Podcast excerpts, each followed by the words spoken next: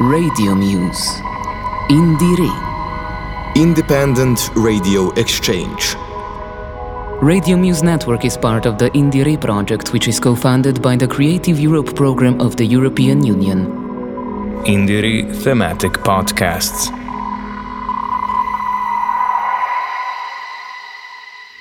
Um, I'm Aljaž Gnezda, aka Eliaz, uh, from Idrija, Slovenia. I'm 30 years old uh, and I'm a Slovenian music producer and DJ. How would you describe what you do in general in terms of music, electronic music? First, I would say that by my heart i'm not a dj but i'm a producer because since like i started um, dealing with electronic music that was like about 10 years ago um, before that i was a drummer for 10 years playing in musical school and then in various punk bands so i was always more interested in producing my own music than in djing but of course i love to dj as well i collect records i have about 7 800 of records um, but yeah, if I had to choose one, I would be first a producer and then a DJ. Talking of that, you would you say that you play a lot in a year?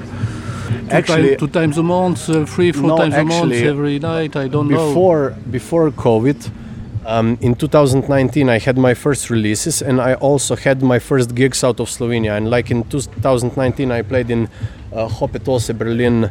I played. Um, not Club Paris. I played in Manchester. I played in Kiev Riverport. Uh, then start of 2020, uh, Fold, which is like the best club in UK, uh, in London. And then my last gig before COVID was in Moscow for Exart Crew. And like yeah, um, then the COVID hit and. Um, I don't know. I feel like only the big names are remembered by promoters and organizers, and we small names who were just beginning to have some success have been forgotten. I mean, I didn't have one gig um, out of Slovenia this year. I had only two, three, or four gigs in uh, Ljubljana, and um, that's basically it. So yeah. Um, I have to do something with that, find a booking agency or something because yeah, I'm, I, I feel quite bad for not having any gigs. And how do you uh, manage to find a booking agency, especially here in Ljubljana? I, I, I don't have any idea. I mean, we don't have any booking agencies in Slovenia, I think, but I will. I, I know a few booking agent agencies, and I will. I don't know, write an email to them and uh, see how that goes. But it's totally new for me. I, I didn't have any contact with any booking agency so far, so I don't know exactly how to approach them. so you don't know. Uh, yeah, I don't know. I hope someone will be interested because, like, I have quite a lot of releases. I mean, a lot. I have eight or nine records already released, and um, I'm just uh, real one, so it's only digital? no, no, no records like records. Wait, I- I'll, I'll check. Let, let me check um, how many. So my first EP was in 2019 for Cartulis, which is a pretty known label from uh, from London. Two tracks. Um, four tracks actually. No, three three tracks. Um, three. So one, two, three, four, five solo EPs. Then one, two split EPs and two or three uh, various artists. So yeah, I have some releases and now actually. copies of each. I think 300 copies are usually pressed because you know it's not like in the old days when Beatles uh, put out a record and sold in millions. It's like electronic music and it's a bit underground. So yeah, it's only I think 300 copies. And uh, but now, uh, right now, So you are not getting millionaire with the. no, uh, no, actually no. Um, I just want to be uh, to get It's important for you anyway to have records. yeah exactly and to create a name for myself you know and get noticed by by some agencies by some promoters actually the gig i had in kiev i had only because of this because one of the three guys uh, actually one girl and two guys were in that crew. And um, one guy was digging on decks um, and saw my record and said to other guys we have to book this guy. And i didn't know them at all before so no friendships no no gig because of friendship but it was actually really a gig because of my record i put out. Uh, and now actually um, Contact you by mail or. Yeah, they contact me by mail. And first, I have to be honest, when I woke up, I checked the mail and I thought that was some scam. but then, yeah, we started talking and I saw that it was not a scam. Uh, and now, actually, I'm waiting uh, for a new record. Uh, I will release an album, eight tracks, and that's really something I wanted to do for a long time. But uh, I mean, long time. Th- this is my dream since I'm making music because the LPs, so albums, are really hard to find a label that is interested interested in releasing it because like you know the the record with three four tracks um, ep is like 10 to 12 euros and albums are 25 to 30 euros and it's so much harder to sell it. Um, but one label that um, we feel quite connected with our musical vision era ora from corsica um, they actually yeah from corsica um, I sent them a few tracks for various artists. The first uh, um, LP was already re- released, um, eight tracks from eight different artists. Um, and then they said, "Man, we like your music so much. We would like to re- release your solo EP." And I sent them like 14 tracks. And after one week, they contacted contact me back and say, "Man, we don't want to release your EP. We want to release your LP." So eight tracks, and I was like, "Fuck yeah, that was my dream." So um, yeah, I think it will be out in September. So I really can't wait. Would you say you are, um, as you describe, small European music artist? Yeah, I think that fits the description. Small, mainly. You say small. yeah, yeah, I will. I would say small because. Um, big artist for me is someone who has a gig every weekend and is known by everybody but um, my my goal is not actually to have every gigs every weekend or e- even three gigs in one weekend i mean i, I don't have, even have the desire for this but as i said i just want to make have the time to make more music and like two three gigs per month that would be fantastic for me already So, for example, when you play here in Butik or when you Yeah. play in Paris or in Kiev, Yeah. what are about the money you the prices. I mean, I, I will not go to exact numbers, but like for DJ set, Few thousands. No, no, man, it's No, a few hundreds. yeah, a few hundreds exactly, a few hundreds, yeah. Um, but like for the DJ set, um, my fee is one time smaller as for the live act because, like for DJ set, um, I don't, I don't.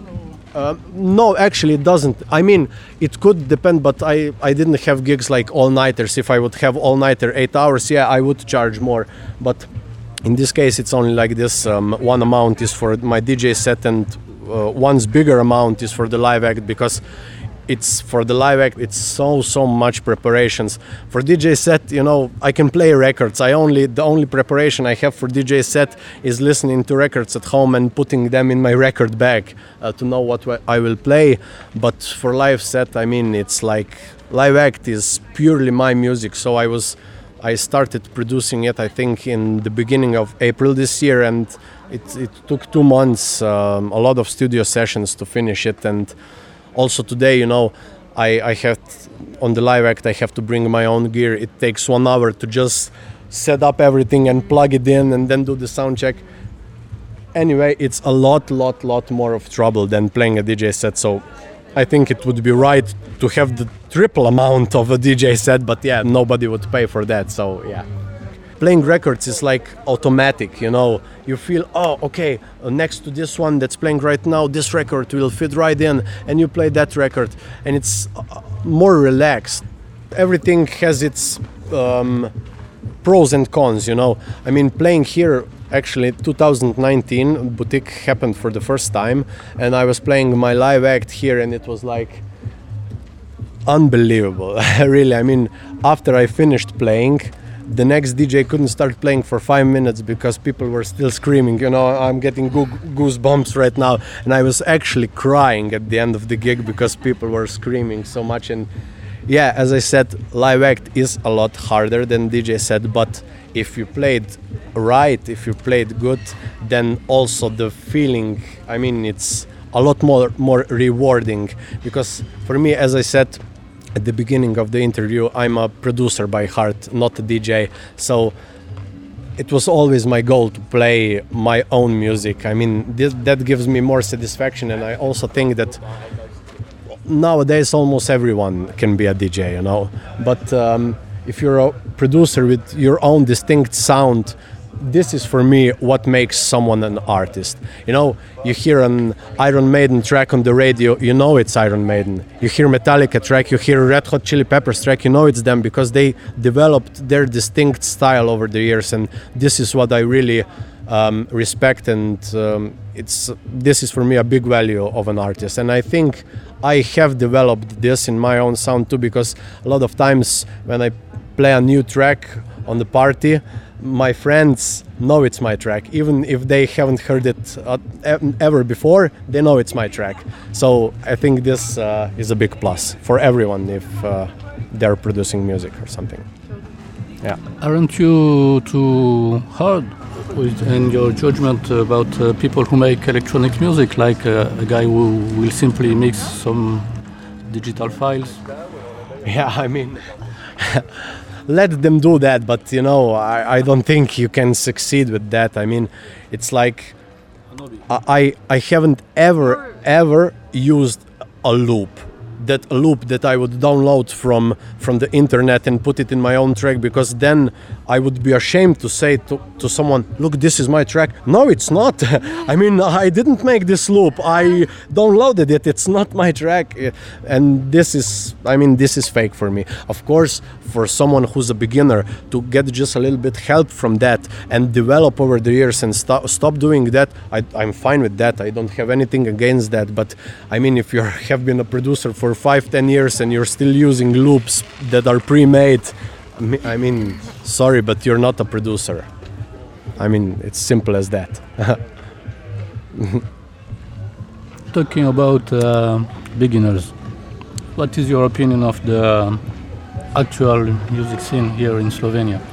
Maybe I don't know in Ljubljana. Ljubljana seems to be more dynamic. Or... Yeah, of course, Ljubljana is the capital, and um, like the music scene here in Slovenia, I think it's really, really, really good. I mean, I ha- we have we, we have only yeah we have only two million people living in this country, and like we have 20 really really good DJs. I said 20, uh, uh, maybe more, maybe less, but like the scene here is really really good.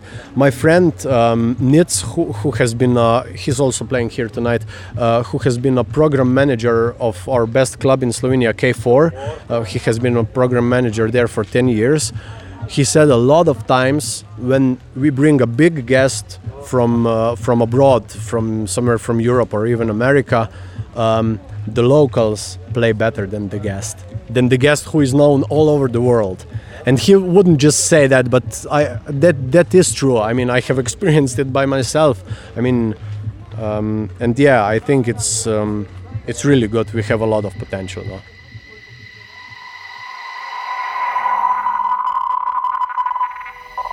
Radio Muse. INDIERE. Independent Radio Exchange. Radio Muse Network is part of the INDIERE project, which is co funded by the Creative Europe program of the European Union. INDIERE thematic podcasts.